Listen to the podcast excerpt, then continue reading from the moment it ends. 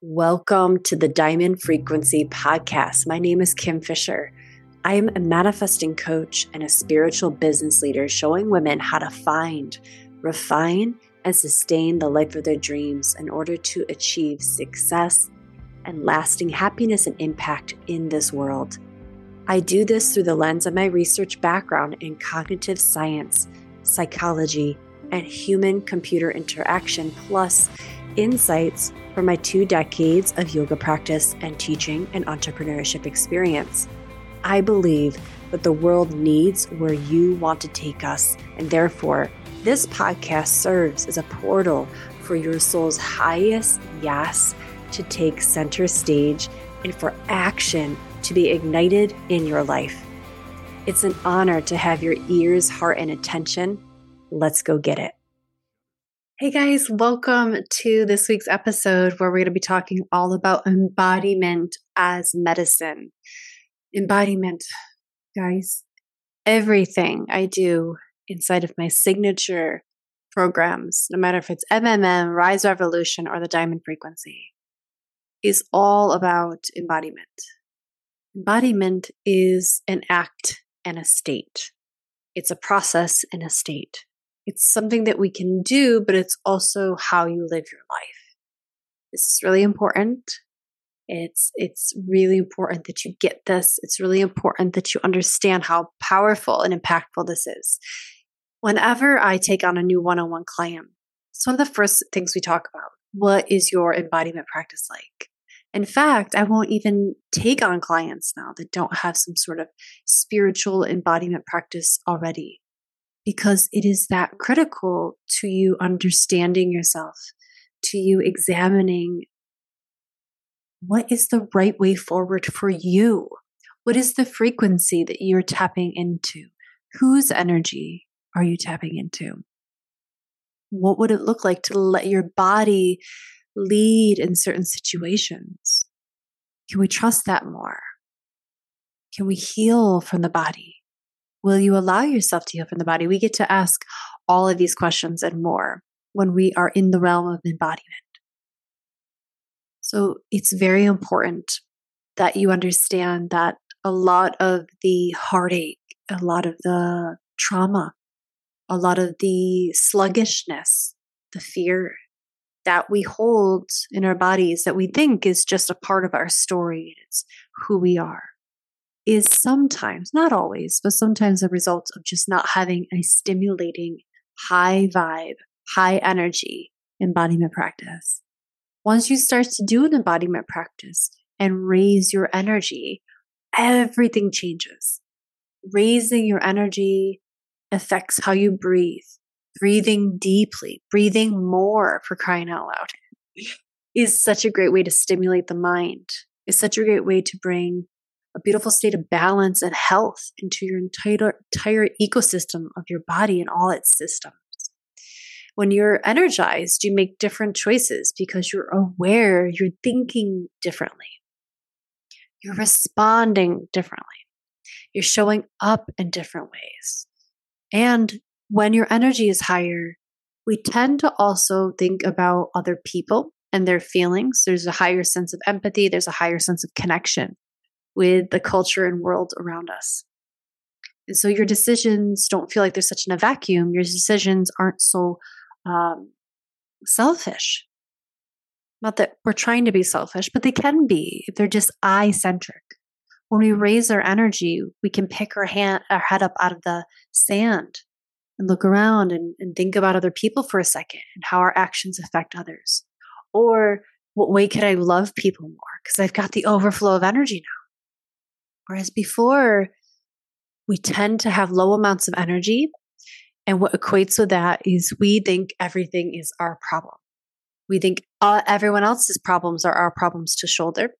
Also, we think that we are the victim. We play the victim a lot when we have low energy. We don't really feel like we can provide ourselves with a solution. We feel helpless. We don't want to help out. We become bystanders instead of participating. We don't raise our hand in staff meetings. We don't speak up and help our kids out, our family members. We don't speak up and love our significant others more. There's a lot that gets neglected because we're in such a low vibrational state.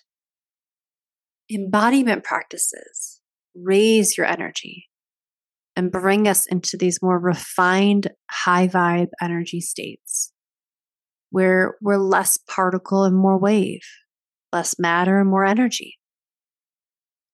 And we're vibrating at a higher frequency from our higher energetic state, from our higher vibrational mood and energy. We can connect with source there because we're less particle, we're more wave. We're less matter, we're more energy. And so we're getting into the realm of the speed of light, the speed of sound, these things that really make up the more mm, high vibe energy of the fields around us. So this is where it comes into manifesting. Some of us really do think we can manifest what we want from a lower vibration, vibrational state if I just think about it enough, right? If I vision board it, if I say the affirmations over and over and over again, I will get it. And that's not enough. We have to bring the body in and we have to do it early and often and do it all the time. Bringing the body in is the container space. The body is the temple to which we can perform all of our magic. The body is the temple and the energy field for which our intentions sit. And they become us and we live through them. So, embodiment is very important. How do we embody?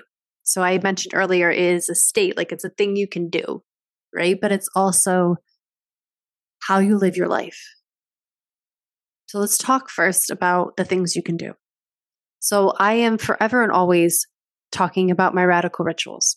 If you work inside the programs with me, you eventually learn how to do them because I teach them in everything.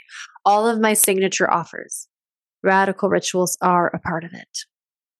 And diamond frequency, a little less because that's really for the women who are very established in their energy practices already. But we do embodiment work inside of it. Radical rituals are a special blend of reclaiming energy, raising the energy, receiving requests from the body, responding with a yes, recalibrating and reclaiming. Those are the four R's of radical rituals raising energy, responding to the requests of the body, recalibrating, breaking the mold, and then reclaiming, reclaiming our highest self. Through those four steps that are inside of the radical ritual, we feel liberated. Why do we feel liberated? Well, we've raised our energy. We've gone from particle to wave, less matter, heavier feelings, denser feelings, to more refined, high vibe feelings. We're moving up in the spectrum of frequency of energy. And when you're vibrating with more energy, you're just in a better mood. Your outlook is optimistic. You are participating more in staff meetings. You're, you know, holding the door open for people. We're doing sort of those like basic human things we don't need to be like Buddhas to do good work in the world. We can just raise our energy a little bit every single day and do really great work. Smiling a little bit more in today's day and age, are you kidding me? That's a really great heroic work. it is, isn't it? Like jokes aside, it's actually a really big deal to be a happy person nowadays and you can have an, a tremendous effect on other people's lives around you. You know this. And that's one of the benefits, the side effects of you taking ownership of your embodiment practice is the ripple effect you have on others around you. So lots of benefit for community and society as well. And those of you that are yoga teachers, that are healers, that are coaches, that are leaders, your clients, your students absolutely need you to be that holding space for them, that sanctuary, that space of safety. And so that means you having an embodiment practice in order to be that person for them. They might not necessarily need an embodiment practice. I always will think that they do, but you might not be teaching that, but you need to be the one who has an embodiment practice. So you can hold the energetic intention for the work that you're doing, right? So, radical rituals is one way. I also use a lot of vocalization inside of my work. So, I will chant mantra, traditional Hindu mantra, but I'll also just let myself make up vocalization. Sometimes I do the vowels and I let myself roar, be really quiet. I pick any pitch I want, any volume I want, and I just go for it. And that's part of me getting out of my own way. Ego will say, This sounds weird. This sounds horrible. Uh, like, hope no one's listening. That's ego. That's fine. But that's not necessarily the high vibe we're looking for. The energy of embodiment is I trust myself. If embodiment could speak, it would say that I trust myself. I don't question myself. If embodiment could speak, it would say I, I'm safe with me and I love me. And so I'm going to do whatever the hell I want, as long as it doesn't hurt anyone. I'm going to honor myself, honor the requests and desires of my body. And if you practice that in the comfort of your own home, doing weird things like vocalizations, which to me are no longer even weird. I teach them in retreats. If you come and meet me live, I teach them all the time. I teach them inside of my containers. It's powerful because it activates, it opens up the channels inside of your body, especially the throat chakra. Throat chakra sits above the heart chakra. The heart is the creative center of our body. That's where our love is. And so we're able to express our love, express our creativity through the voice. So it's very powerful that we are open in the throat and open in the heart. Then we drop down below that, we get into the areas of the sacral chakra and sacral or the solar and the sacral and the root. And in those three lower vibrational chakras, we're really talking about stability, um, basic needs met, sexuality, community, trust, safety, those things. So when those are all attuned and those are healthy, we can rise up into the energy of the heart and we're getting more and more refined energy as we move up. Less particle, more wave less matter, more energy, less lower feelings like lost and greed when they're unhealthy, and higher feelings like love and intimacy, connection, and oneness with everything around you, enlightened thoughts, etc. Does that make sense? Your embodiment practice is the gateway there, it's the channel there. It's really important. So, vocalizations open up the throat. They get me out of my own way so that I can really just hear the needs of the body and respond. And then I shorten that pathway between feel and hear the needs of the body and responding with yes. And as I practice that week after week, month after month, year after year, not even year after year, week after week, I form an identity around that practice, which is when my body gives me a signal that I want to do this. This feels really good. I no longer hesitate. I honor my body. I respect its desires. It's a part of me. I respect my desire. And I say, yes, I go for it. That's a powerful person. Someone who does not second guess herself, who does not shame herself after she does something or says something. There's no rumination because we're so present. We don't need to go back and pick up the pieces and go, oh, actually, what I meant was, or oh, I hope they didn't take that the wrong way. No, we know who we are. We stand in that core solidarity. We stand in that love. We honor ourselves. And we're speaking and moving and acting and behaving from that higher frequency because of your embodiment practice. Meditation, of course, very important for getting out of the particle world, out of the world of matter, and getting into spaciousness, getting into the quantum, focusing and meditating on spaces without thoughts, focusing on the world without preferences. Who are you without your preferences? Meditation is key. And then I would say breath work. Breath work is awesome. So this is not the order I do things in. Breath work usually starts first, then I do a little radical rituals, then I do vocalizations, and I might bounce it back into breath work, a little bit more radical rituals, and then finally I'm sitting still in my meditation. Or standing, as I was doing the other day in my backyard in the woods, standing, eyes closed, completely in samadhi. It was incredible. So pick a combination that works for you. Pick a combination.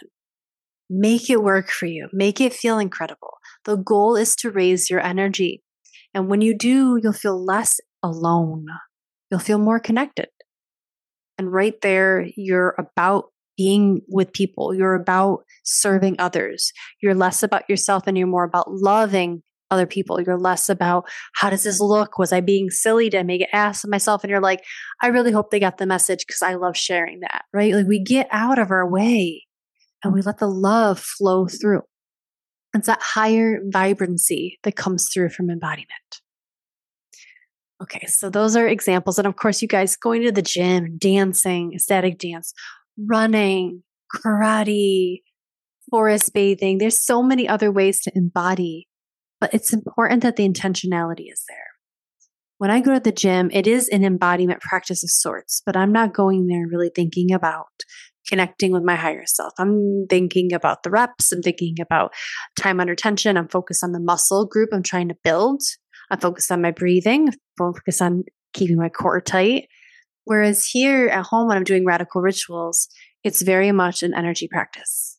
The intention is I'm connecting with my higher self. I'm finding her. I'm making her the biggest thing in the room. And I'm loving her. So you might be able to do that at the gym. I just don't choose to. Okay. But I wanted to land that there. Intentionality is everything with your embodiment practice. Now, let's talk about the actual embodiment as the state you're in. When someone says that they've embodied it, you know it. And embodied concepts look, sound, and feel very natural. If you're listening to someone, let's give an example. If you're listening to someone who is just starting to explain how they learned about, I don't know, well, let's use something I can talk about, I guess, yoga, right? They just started to learn about yoga. If they haven't fully embodied teaching yoga yet, they'll stumble a little over their words or they'll give you a couple lines that, you know, maybe they've heard a million other people say. Somehow you can sense that they haven't had the experience yet of fully living it, fully embodying it. And that's okay no one's wrong in that moment, but you know what I mean, right? You can sense when someone hasn't embodied something. They're still a little green, they're still a little new at it, and there's not this depth to them when they speak of it. Versus someone who's done it for a while, who's had a lot of experience. When they talk about it, there's no convincing energy. When they talk about it, they're not trying to prove themselves. It's embodied, it's just who they are, and it's just what they know. They know it to be true. It's their truth. They could care less whether you like it or not. They can care less whether you agree or not. Not to be rude, but they're just they're they're in their knowing. And those people have embodied a concept. They've embodied a theory. They've embodied the practice itself and they can talk about it so effortlessly like they were ordering a meal off of off of their favorite restaurant's menu right we've all experienced that before someone who has embodied their art, embodied their knowledge, embodied wisdom. It's just how they live now. Okay? It's just how you live, it's what you do. Everything up until that moment is conceptualization. Not that this, there's anything wrong with that. There's just a difference. We have to think a little bit more about it. It's a little bit more cerebral. It doesn't quite flow. But when you stick with it, when you keep going and you open up your body, perceptual, you open up the energy, you expand how big you can get energetically. And you allow these concepts to drip in, and you're intentionally trusting yourself. You're intentionally loving yourself as you embody. You will become more confident. You will become more trusting of yourself. And those are the qualities to allow someone to settle in to whatever topic they want to own, what they want to master. It's when we don't trust ourselves and we're trying to hurry the process that we can come across rushed. and we don't exactly let it settle into ourselves. And you can sense that person doesn't trust themselves with the material yet. So it mm. really comes back to if you want to get to the place where you're living, you've embodied your art, your practice, your yoga teaching, your craft, your massage, your artistry, your voice, then we need to get back to the practice. The practice of embodiment begets the living of embodiment the living of something, the living, breathing. It's just who I am. To get there, we have to start and acknowledge the act of being in service of what we want to embody. That's the point of the daily embodiment practice. It's in service of the love of what you're learning, and you're learning how to hold it learning how to hold it so that you can eventually live it. So I hope that this inspires you to get back into and rededicate devotionally to your embodiment practices because they are in service of being that embodied individual with whatever it is that you love to do. And by the way, don't be afraid to be conceptual. Don't be afraid to be a beginner. It is a part of the process of learning and growing. There's still stuff that I am learning how to embody all the time. I love it. We don't have to be fully embodied to start teaching. We can be learning ourselves mastery and teaching as well. There's no sense in waiting. You can actually learn a lot by just starting to teach while you're green and while you're just learning. It's okay to be a beginner because as you learn and as you teach, it reinforces what you've learned. And actually, teaching when you're not that embodied can accelerate the embodiment process, especially if you're doing a daily embodiment practice. I hope that makes sense. Above all, don't stop learning. It's okay to be a beginner. Trust the process. And when you switch from, I've got to do this to become a master and an expert, to, I'm doing this because I'm in service of the love of my craft, the love of teaching, the love of my, for the love of my students, the love of my clients. This is a devotional act. You've already won. You've already settled into the core of embodiment, and you're going to feel so much trust and love. All right, you guys. And that is where, gosh, I didn't even come back to the topic, the whole topic of this, um, of this podcast today, which is embodiment is medicine. Embodiment is magic. Embodiment is medicine because it does heal our addiction to being right all the time and our addiction to being perfect. We don't have to do all the things in all the right ways. We just have to work on the right things the way we desire. Embodiment points the way to show you how to work on something, how to embody something, how to hold it, how to learn from it, and how to eventually live it as naturally as you and I are breathing air right now. That is the medicine of embodiment. Thank you so much for being here. And I hope this inspired you to pick your embodiment practice back up. If you're like, what the hell is embodiment and how do I do it? Or I get it, but I don't want to do it on my own, then you need to join the Rise Revolution. The membership has consistent uh, embodiment videos given to you the 15th of every month. When the doors open to MMM, you should join. That's the Manifesting Mastery membership. We dive deep into radical rituals there. It's basically four months of radical rituals and manifesting through the body. There's a lot of it as well, sprinkled in throughout the diamond frequency ecosystem, too.